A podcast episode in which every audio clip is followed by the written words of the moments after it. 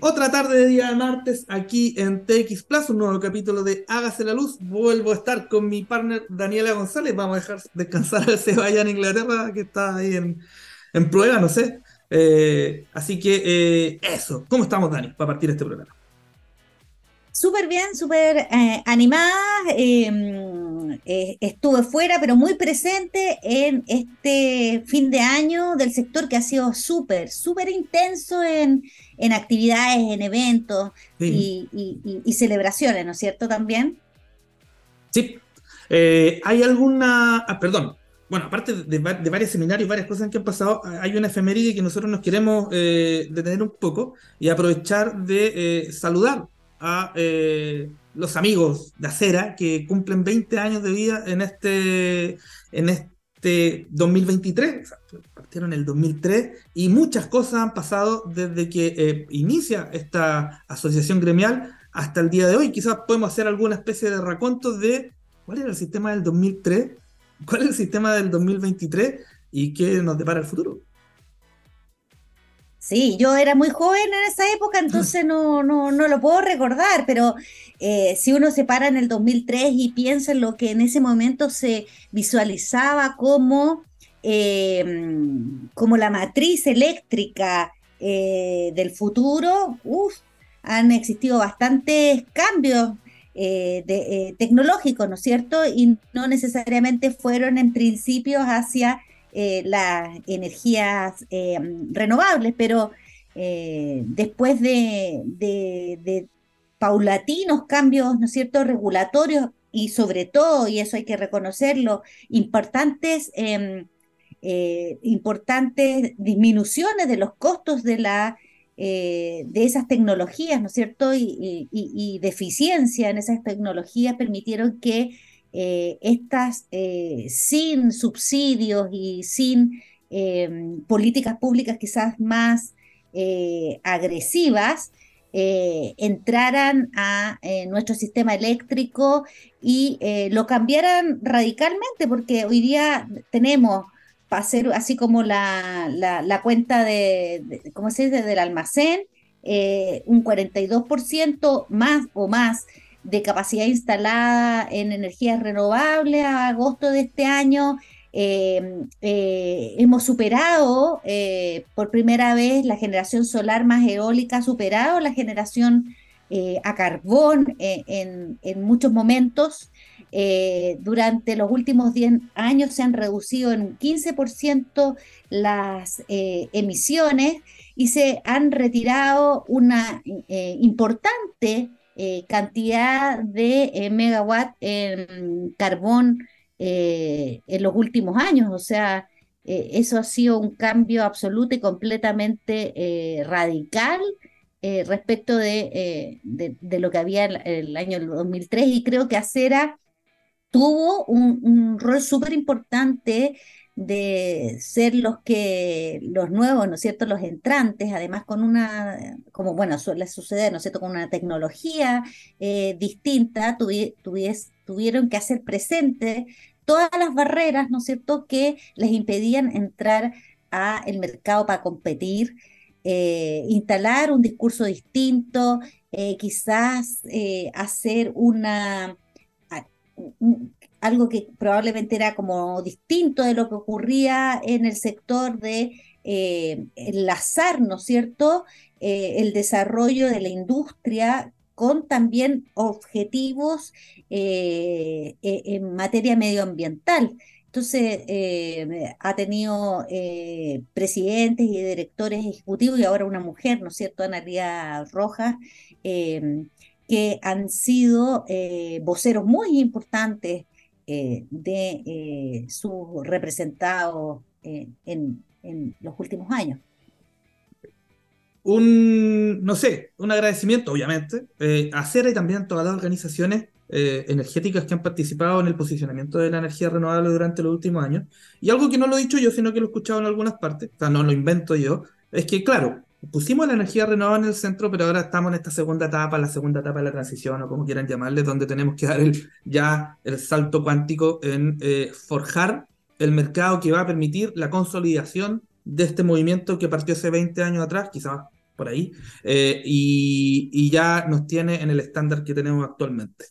y como parábola, para cerrar este, este punto, es la canción que, que me toca poner a mí ahora, se llama El vuelo de Icarus, Flight with Icarus de Iron Maiden es como, ya estamos tan cerca de una gran penetración renovable, tan cerca al sol, no nos quememos como Ícaro. Entonces, eh, hagamos las cosas bien, tomemos este espacio de diálogo eh, en, el Senado, en el, gobierno, para que eh, fortalecer nuestro sistema regulatorio y dar este, quizás, paso importante en el establecimiento de la energía renovable de tomo y lomo en nuestro sistema. Así que vamos con Iron Maiden, The Flight Icarus, en Hágase la Luz, esta tarde de martes por TX Uno minuto y no vemos. Eh, bueno, y después de escuchar este temazo de Iron Maiden, eh, ya pueden ver a nuestro invitado de esta tarde de día martes. Él es Mauricio Enríquez. Así que, ¿cómo estás, Mauricio? Un gusto tenerte acá en Hágase la Luz. Hola, Danilo, Daniela. Muchas gracias por la invitación. Hola, Mauricio en este programa más tan entretenido y, que ojalá podamos ayudar a que se haga la luz. Ah, sí, pues. Ese es nuestro propósito aquí, eh, nuestra misión, uno, de que se haga la luz y que se haga la luz de manera comunitaria, social, etcétera, de que todos cachemos de, cómo estamos moviendo y cómo podemos mover este carro eh, de aquí al, futuro próximo. Eh, entonces, para partir, le voy a dar el paso a mi partner para que presente a Mauricio.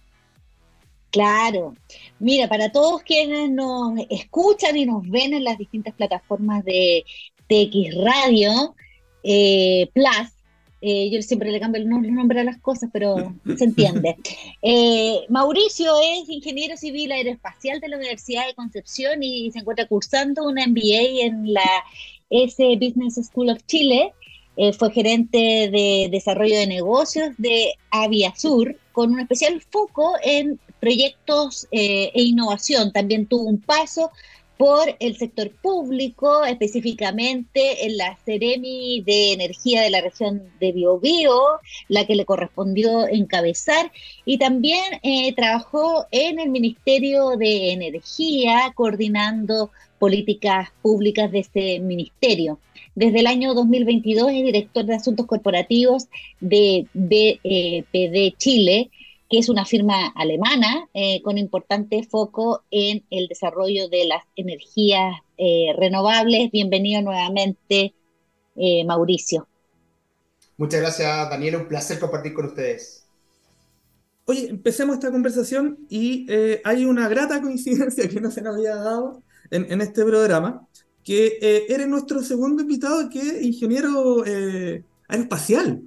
Eh, eh, ya habíamos conversado hace, con una referente también del, del sector eh, renovable aquí en Chile, que es Patricia Dare, y también le preguntamos cómo desde una carrera que parece bastante específica, tú transitas y, ya está de, de, forma completa, se podría decir, en el mundo energético. Entonces, nos gustaría saber cómo tú llegas a este espacio eh, ¿Y cuáles fueron los avatares de este desarrollo profesional que al final te tienen trabajando hoy día desde la vereda energética? Sí, ha, sido lecciones bien entretenidas que de alguna forma en la vida y las oportunidades me han, llevado allá, pero no estar alejado. ¿ah? Yo ah, me encantan las, aviones, eh, me encanta el mundo aeronáutico y las vueltas de la vida. Yo eh, partí trabajando, me especialicé en la aerodinámica, en las alas de un avión, en cómo se calculan las alas de un avión, es lo que me apasiona. Y aunque ustedes no lo crean, las eh, alas de un avión es prácticamente lo mismo que una turbina eólica, que la pala de una turbina eólica, solo que está de forma vertical. Pero el principio por el cual se mueve una turbina eólica, que tiene tres aspas, tres alas, es exactamente el mismo principio de sustentación eh, que el avión. Y mi primer trabajo fue, hace ya varios, varios años, calculando palas eólicas para, para fabricantes de, de turbinas. Entré al mundo de la aviación, que era lo que quería, eh, y después me di cuenta que en realidad teníamos una crisis eh, de los combustibles, una crisis climática, que no, había muy entretenido la aviación, pero eso podemos dejarlo como hobby, creo que puedo aportar el desarrollo de proyectos, el desarrollo de iniciativas, eh, en algo que creo, creo que es muy relevante y por eso que, que se haga la luz en, cómo transformamos esta sociedad en una sociedad mejor. creo que algo podemos hacer, sobre todo del sector energético, y cuando tuve la oportunidad la, la asumí y ha sido increíble. Es una tremenda experiencia, así que feliz de, hacer la luz. y este, este contacto con el mundo energético, porque si, si revisamos un poco, claro, tú estuviste en una empresa eh, de esta de diseño de, de palas, como bien nos comenta, eh, pero de repente, porque ahí estuvimos figoneando currículum, LinkedIn, etcétera, es como que el cambio se dio un poco brusco eh, desde este, esta empresa privada a también a, trabajar en, en, en, palas, pero de repente un, un, salto hacia el mundo energético. Quizás si nos cuenta un poquito más de, de, de cómo se gesta este aterrizaje. Mira, aterrizaje fue, espacial. claro, tal cual, no, fue bien, fue bien especial. Yo trabajaba en el mundo privado, pero le prestábamos mucho servicio al gobierno, al mundo público. Nosotros volábamos aviones para capturar información, eh, mm. básicamente con diferentes tipos de sensores, eh, LIDA, fotogrametría, cosas bien, bien, bien y que empezamos a trabajar mucho para eh, empresas energéticas. Para, que nombrarlas, pero las transmisiones de línea eléctrica, líneas base, topografía, y además le prestábamos servicio de esto mismo al, al gobierno.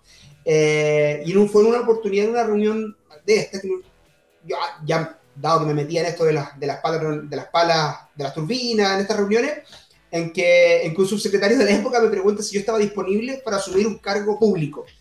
Fue bien raro, eh, fue bien especial, porque dije, bueno, estamos en una reunión de trabajo y termina la reunión y me, me pregunta esto.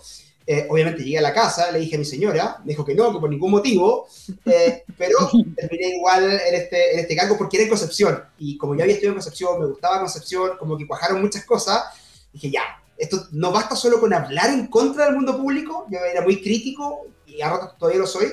Y dije, bueno, si aquí me está dando la oportunidad de aportar desde adentro y no solo criticar, asumamos este desafío. Y así fue como, viviendo en Santiago, me volví a Concepción a asumir este cargo nos fuimos dos con mi señora y volvimos tres. Mi primer hijo es penquista gracias a este servicio público, así que eh, fue así como, como migré este rápido aterrizaje.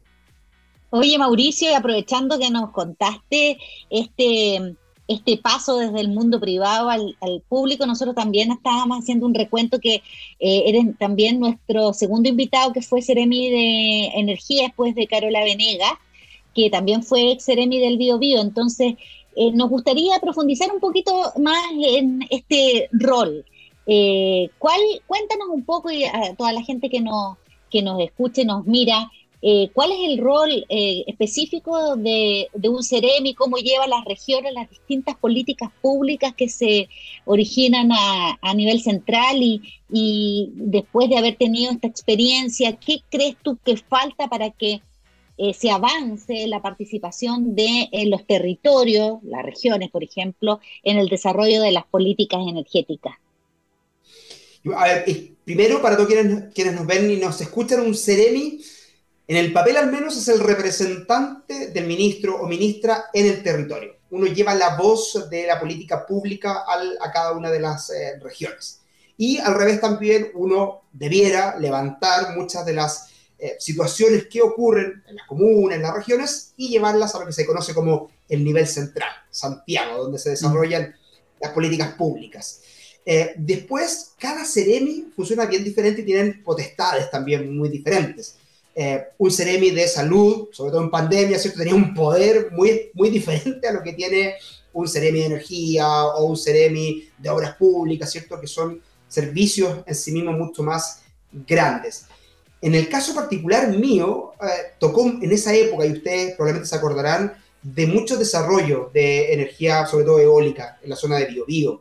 Además, desde el Biobío está ENAP, se llevan los combustibles hacia el centro-sur de nuestro país. Hasta hace un par de años atrás todavía llegaba gas eh, desde Vaca Muerta en Argentina. Es una región energética bien compleja. Em, y entonces lo que me... Depende mucho de cada ministro, de cada política pública o de cada intención que se quiera dar. Pero a mí me tocó vivir una época en la que había que empujar muchos proyectos. Y probablemente una de las cosas que, que, me caracteriza es tratar de hacer que, que las cosas pasen, como digo yo.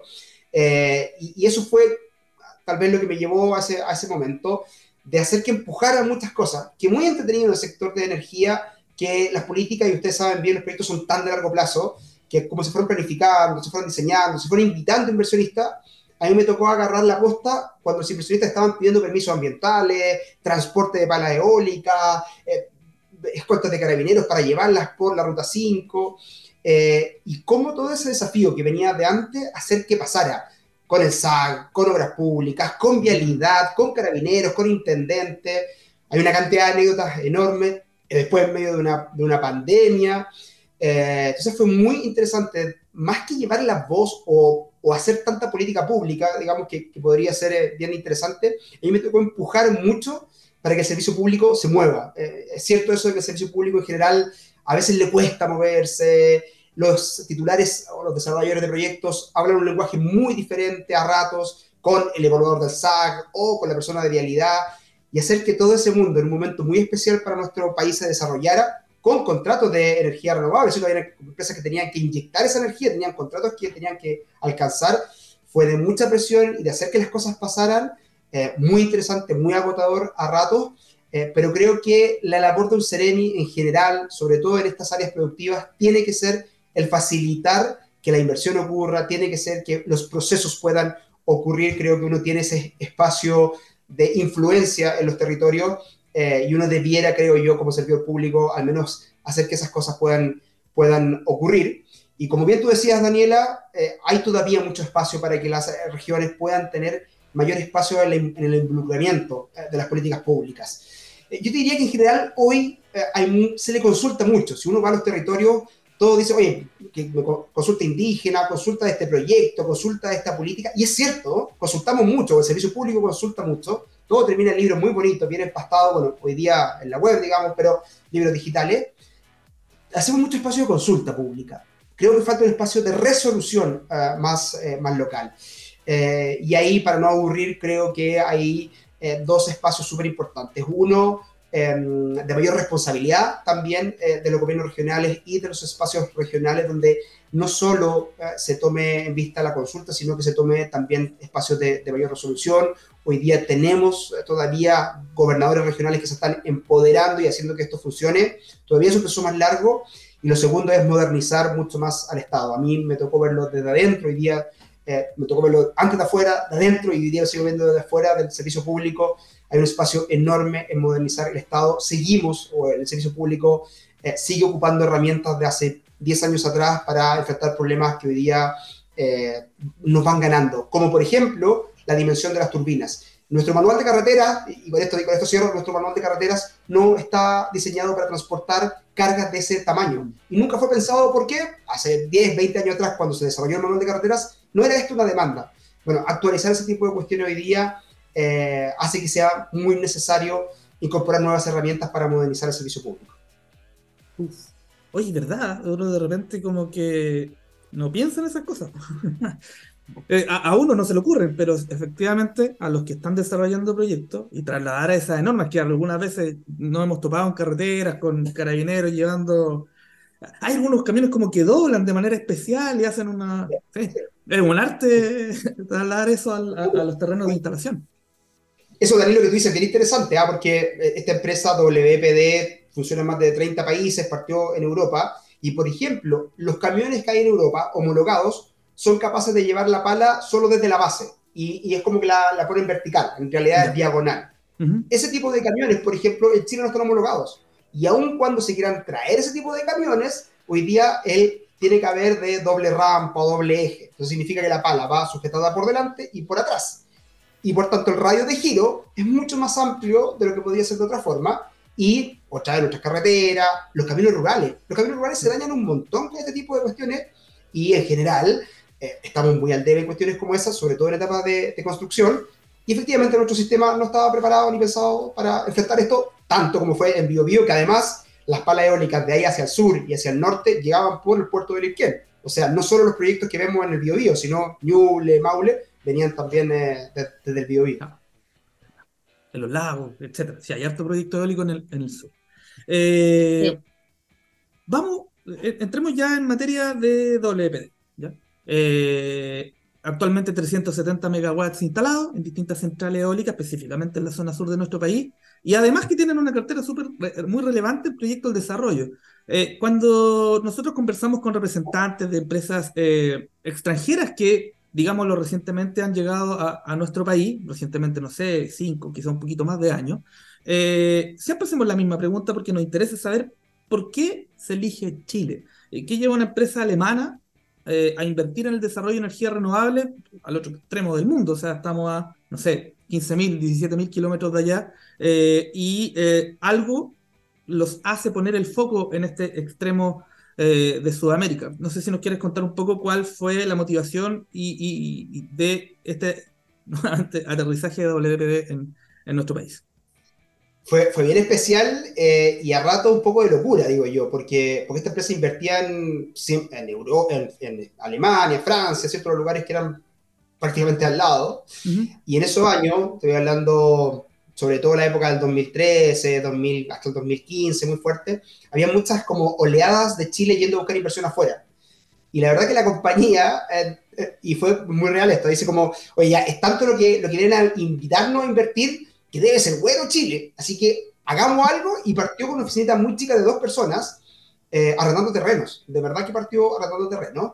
y se dieron cuenta dos cosas fundamentales. Una estabilidad regulatoria, una estabilidad política, por así decirlo, eh, comparable en, términos generales a lo que se vivía en Europa, y evidentemente una estabilidad regulatoria en el sector energético, con una política energética que desde aquellos años hablaba de incentivar mucho las renovables. Esta compañía nunca ha desarrollado otro proyecto que no sea o solar o, eólico, eh, nunca ha pasado por una transición, digamos, nació en, esta, en este espacio de, energías limpias. Eh, y, cuando se dan cuenta que hay esa estabilidad regulatoria, que hay esa política energética, de que además se trascendía esta política hacia los diferentes gobiernos, es cuando deciden desarrollar el, primer proyecto, que fue en Negrete, eh, y además algo muy especial que, que, a mí me encanta mucho de esta compañía, es que encontraron que había buen viento en la Araucanía, encontraron que había eh, una buena conexión en ese minuto, bueno, hoy día está, está bastante saturada la zona, digamos, pero en aquellos años había todavía mucho espacio, y además que era una zona bien olvidada ya en aquellos años o que sonaba muy conflictiva.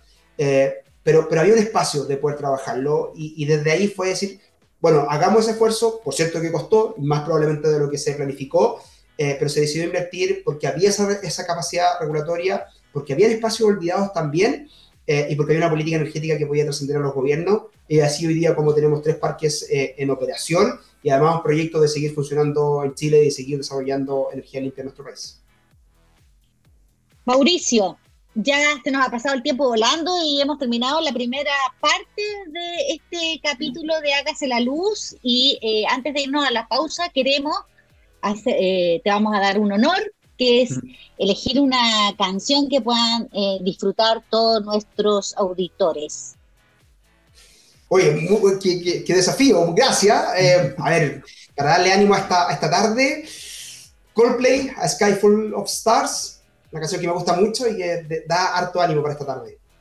Ya, vamos a escuchar a Coldplay. Eh, me acuerdo hace rato que no escuchamos Coldplay, así que es bueno, bueno recordar y un temazo que el, el, que, no, el, que, no, el que nos das. Así que eh, vamos con ese tema y volvemos en algunos minutos acá en esta tarde, día martes, en Hágase la Luz por TX Plus.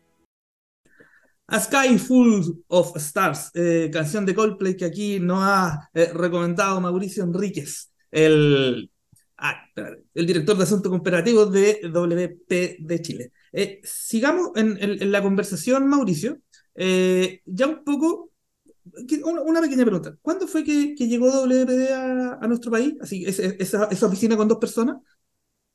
Eso partió el año 2009, 2010 y ya ah. así, pero eso fue, ahí todavía no había dos personas, ahí había viajes, habían viajes y, y, un route. Cuando ya había dos personas, estaba hablando del año 2014 en adelante, 2013. Ah, eh, el rediseño de las licitaciones. Ah, tal cual, tal cual. Ese fue, el, ese fue el gatillante. Antes se venía desarrollando, por cierto, proyecto, pero cuando ya se decide hacerlo completo es cuando se adjudica la licitación del 2015, la famosa licitación donde se cambian estos bloques horarios y de alguna forma se habilita que puedan entrar las, las renovables. Oye, eh, Claro, porque quiero hacer el paralelo entre eh, cuando llegan y las decisiones de inversión, eh, que tiene que haber sido, claro, 2014, 2015, eh, y que son distintas a lo que estamos viviendo hoy día en materia de energía renovable. el último tiempo no ha estado para nada exento de dificultades para este tipo de empresas que desarrollan proyectos solares, eólicos, etc. Podemos numerarlo, desacople, alza importante en los costos sistémicos, recortes de generación, en fin, hartas cosas. Eh, ¿Cómo a ustedes eh, los ha impactado directamente? Y, de ahí enlazo con, con, otra pregunta. Porque actualmente también se está eh, tramitando en el Congreso una ley de transición, eh, que se supone que va a ir a despejar algunos de estos problemas que tenemos hoy día en materia de energía renovable. También, ¿cuál es tu opinión de eh, este proceso, cómo se ha ido llevando y si lo que se está discutiendo va a tener un impacto positivo en esta industria? Sí, a ver, yo creo que hoy día la industria energética en el mundo, y Chile no está exento de aquello, nos estamos enfrentando a grandes desafíos. ¿ah? Yo por eso digo, esto no es solo una crisis climática, hay que recordar que el 70% de los gases de efecto invernadero provienen del sector de la energía.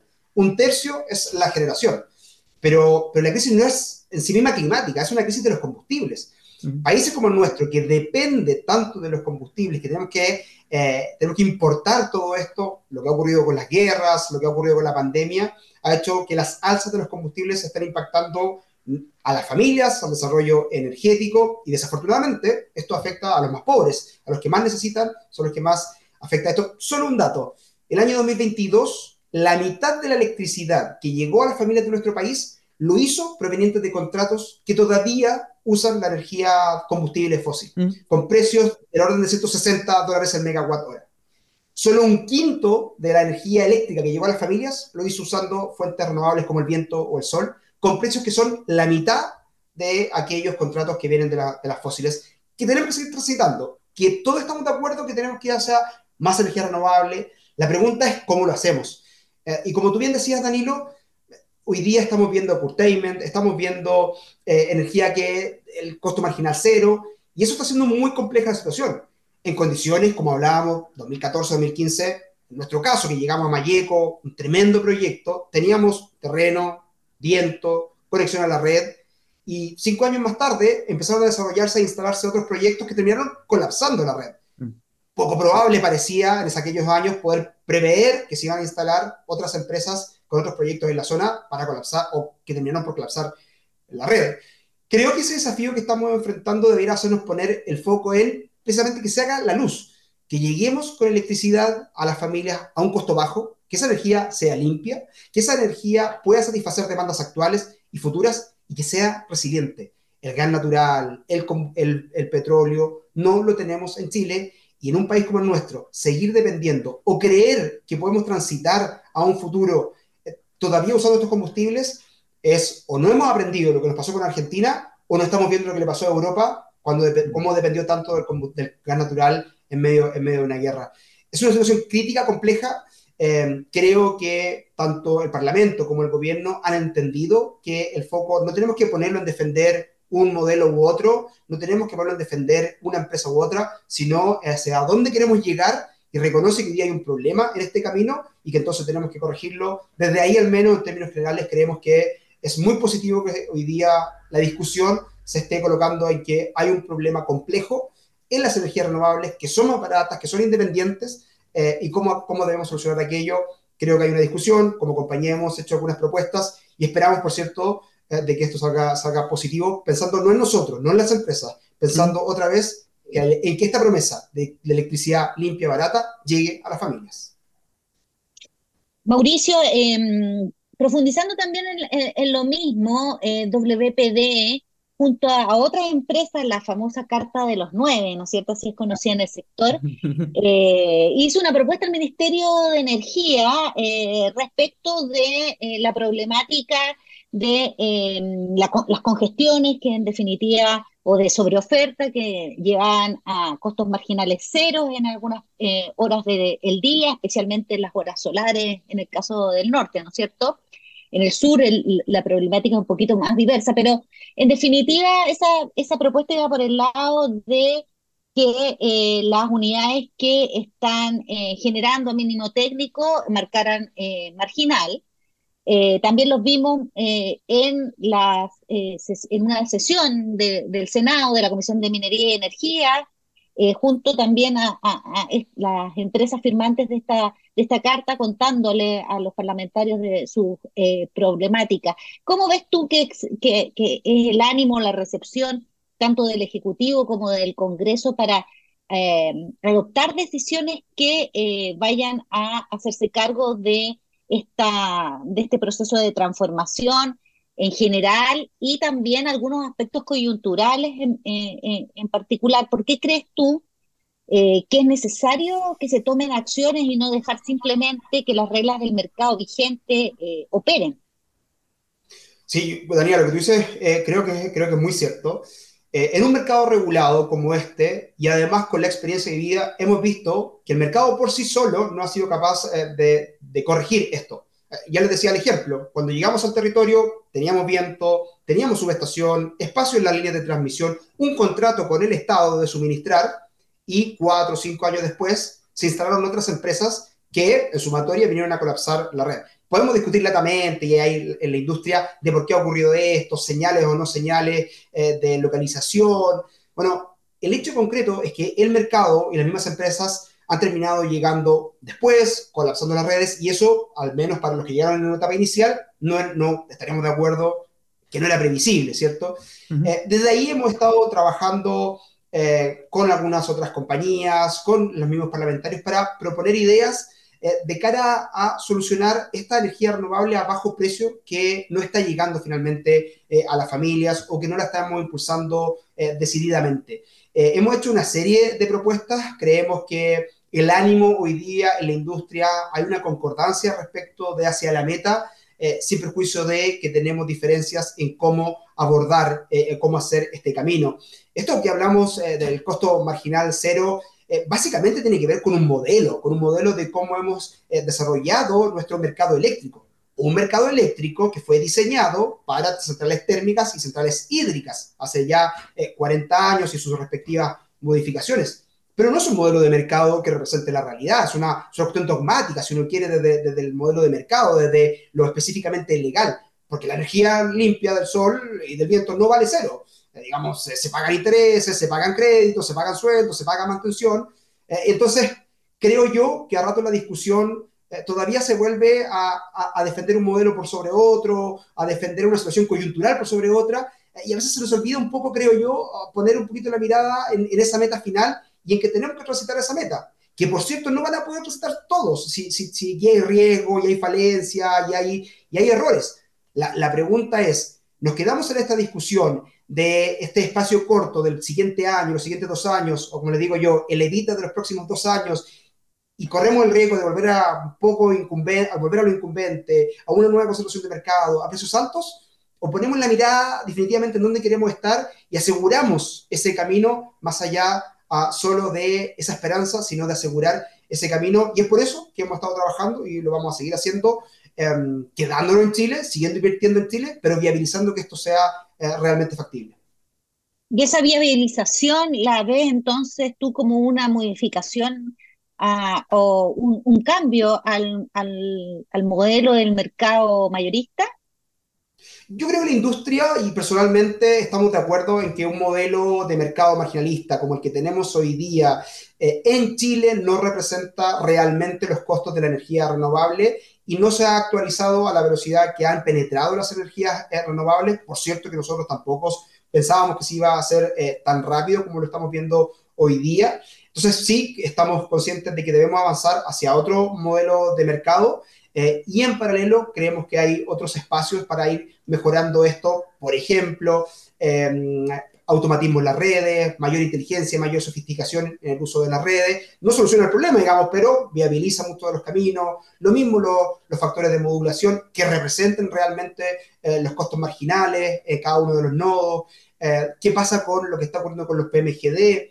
hoy día, más allá del modelo, en los hechos reales y al final del día, los combustibles térmicos, el, el diésel, el carbón, el gas natural, tienen un precio mínimo. Los PMGD tienen un precio mínimo. Pero las renovables, donde todos decimos que queremos ir, no tienen un precio mínimo. Digo, al menos vale la pena hacerse ese tipo de preguntas que pareciera que el mercado y la situación regulatoria no se ha actualizado debidamente para llegar allá. Creemos que hay que actualizarla y además hay medidas administrativas como las que les comentaba que pueden viabilizar cuestiones como esta. Interesante eso de hacerse las preguntas. Eh, no, voy a negar que de repente uno cae en los purismos del, de la conceptualización del mercado eh, y, puede dejar a la libre competencia a que se defiendan unos contra otros. Eh, pero hacerse esas preguntas en función de las metas que uno, que uno tiene, no, metas como sistémicas, yo creo que es lo mínimo para partir una conversación, que no sea una conversación de sordos, porque eh, si vamos a defender a ultranza el modelo, o, y como, como ciencia social, es posible modificarlo para, ah, para cumplir ciertas metas, que basta, o sea, parte, como, como tú dices, con hacerse estas preguntas y contestarla adecuadamente, porque no, no con... Sí, sí, eh, eh, gracias por esa respuesta. No. Em, quería comentar yo antes un punto sobre la, la pregunta anterior, porque eh, o, te pido que les contemos a nuestros auditores, porque hablaste de problemas, tú dijiste de redes en, la zona sur, pero generalmente eh, es probable que nosotros pensemos que los problemas están en el norte, porque el sol está en el norte, etc. Si, si, si nos puedes contar un poco, entrar en el detalle de que eh, la zona sur, no olvidemos el sur, es necesaria y sigue siendo necesaria transmisión, si nos puedes contar un poco cuál es eh, la realidad de, no sé, Conce el Sur, no sé qué está pasando por allá. Yo diría que el nodo todavía este de, de, de Conza Sur, de, de, Charrúa, esto está justo cuando comienza la región uh, del Biobío, ¿cierto? un poquito más al sur de, de Ñuble, uh, en Cabrero específicamente. Un gran nodo de, concentración eléctrica, además tiene un buen viento, estoy hablando desde Los Ángeles hasta Coyipulli, básicamente todo ese, ese, ese trecho, por la zona central y también por la costa. Por la costa uh -huh. está menos desarrollado, pero tiene muy buen viento. Y hoy día tenemos una cantidad de proyectos en operación, y además cerca de 2.000 megas solo en esa zona como capacidad instalada, por cierto que no se inyectan los, eh, los 2.000. Y hay una serie de proyectos que ya están, están, en evaluación y que van a probablemente instalarse en el mismo sector. Y solo para hacerse una idea, hay épocas eh, del año en que nuestro parque eólico Mayeco, por ahora que sigue siendo el eólico más grande de Chile, en la Araucanía, me encanta decir eso porque se pueden hacer proyectos en la Araucanía, todavía es el más grande de, eh, de Chile. Ese proyecto en épocas del año, el 50% de su energía que está produciendo, su energía eléctrica, no puede ser inyectada a la red por congestión. Uh, y de la que se inyecta, el 40% se remunera a costo cero costo por cero. nuestro sistema marginalista, digamos. Eh, en promedio está en torno al 30%, por eso decía como cifra máxima ha llegado al 50%, pero en promedio la energía que no podemos ingresar al sistema está en torno al 30, eh, 35%. Eh, y eso llega todavía hasta esa zona, pero por cierto, la medida, hoy día, esto es bien especial, como que los mismos desarrolladores nos vamos moviendo de polo en polo, eh, casi, casi que no hubiésemos aprendido la, la lección. Y hoy día Frutillar, Puerto Montt, en los próximos 10 años va a pasar, 5 años va a pasar exactamente lo mismo. Hoy día estamos todos mirando las mismas zonas, los mismos proyectos, los mismos territorios, y claro, van a haber algunos que lleguen primero y vamos a terminar colapsando eh, la red, que con un modelo como el que tenemos actual no es beneficioso. Pero, para responder la pregunta, Danilo, en el sur, en, bio, en la Araucanía, es, por cierto, no lo mismo que en el norte, la situación es bastante más compleja en el norte, eh, pero ya estamos visualizando energía eléctrica que no podemos ingresar a la red y que no puede llegar finalmente a la familia, a las empresas, a las maestranzas, donde podrían tener mejores condiciones competitivas. Súper. Eh, yo recuerdo, entré un poco a, a, en específico la zona sur, y, también obviamente a, al desarrollo de parques eólicos. Eh, debe haber sido quizá hace no sé cuántos meses, eh, pero hubo un reportaje de Mega que hablaba sobre el impacto de Megavisión, eh, Mega, eh, de, del impacto de los parques eh, eólicos en las comunidades.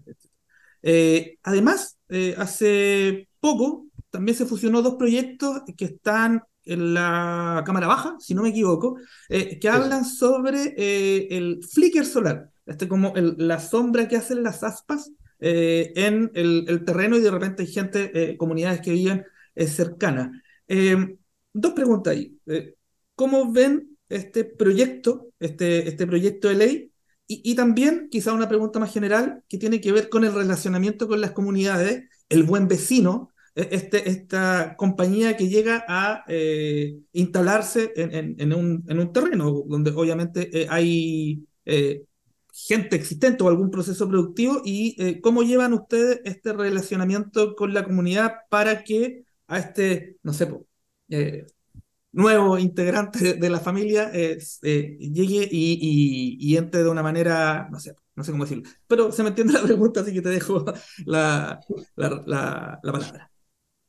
Oye, oye Danilo, dos preguntas súper fáciles de responder, ¿eh? son muy, muy simples. A ver. Dos preguntas muy complejas eh, en, una, en, una, misma, digamos, así que vamos a intentar resolverla. O contarte al menos lo que estamos viendo y lo que estamos haciendo, que, que creo yo todavía no es algo, es algo definitivo, porque esto, es algo que estamos viendo eh, en el mundo, ¿cierto? En particular, en Chile, esto de la sombra que produce la espalda eólica no es algo que esté regulado, que quedaba definido por cada compañía. En el caso nuestro, por ejemplo, dejábamos un espacio entre el aerogenerador y la casa más cercana.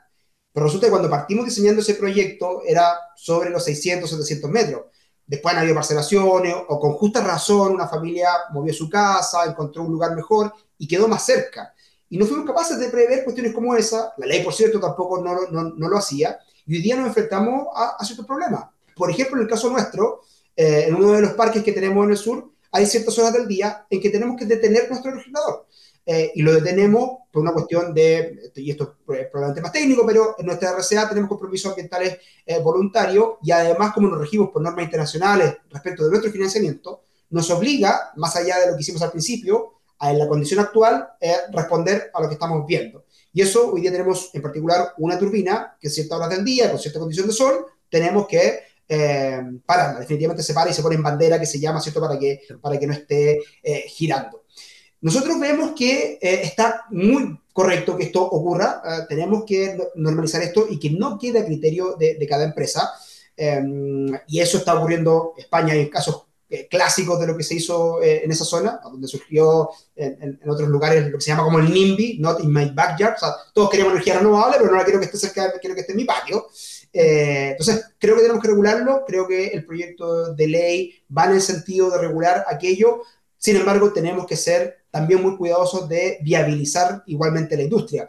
Eh, las energías renovables, el sol, el viento, generan impacto. No podemos decir que no lo hacen. Sí tienen un impacto, eh, sobre todo en la etapa de construcción, ¿cierto? Pero generan un impacto muchísimo menor que una central termoeléctrica y que otras condiciones. Por tanto, tenemos que ser capaces de compatibilizar como sociedad esto de que vamos moviendo la industria, de que tiene que llegar a ciertos sectores, pero tiene que hacerlo, como tú bien decías, Danilo, un buen vecino. Y en eso tenemos nosotros, las compañías, una responsabilidad muy grande eh, de, ser responsables con el territorio. Eh, yo, yo, digo acá, nosotros tenemos que llegar a avisar en esta consulta ciudadana, consulta pública, de que, oye, vamos a llegar, aquí está nuestro proyecto, ¿qué opinan? Sino que tenemos que hacernos parte de ser un buen vecino en la zona. Y un buen vecino es alguien que coopera, es alguien que te presta azúcar, te cuida a los niños, es ser un vecino más. Y eso significa entregar también un valor desde tus capacidades, de nuestra capacidad, evidentemente, pero en el territorio. Y hoy día estamos avanzando bastante en eso, eh, con nuevos conocimientos también, por cierto. ¿ah? Nosotros hemos establecido un nuevo modelo de relacionamiento comunitario con una política de inversión social donde podamos aportar algo al territorio, más allá solo de financiamiento, solo una junta de vecinos o cuestiones como esa que son bien conocidas en nuestro país, bueno, ¿dónde entregamos algo más? Por ejemplo, eficiencia energética, en la zona sur de nuestro país que nos toca vivir, el uso de la leña.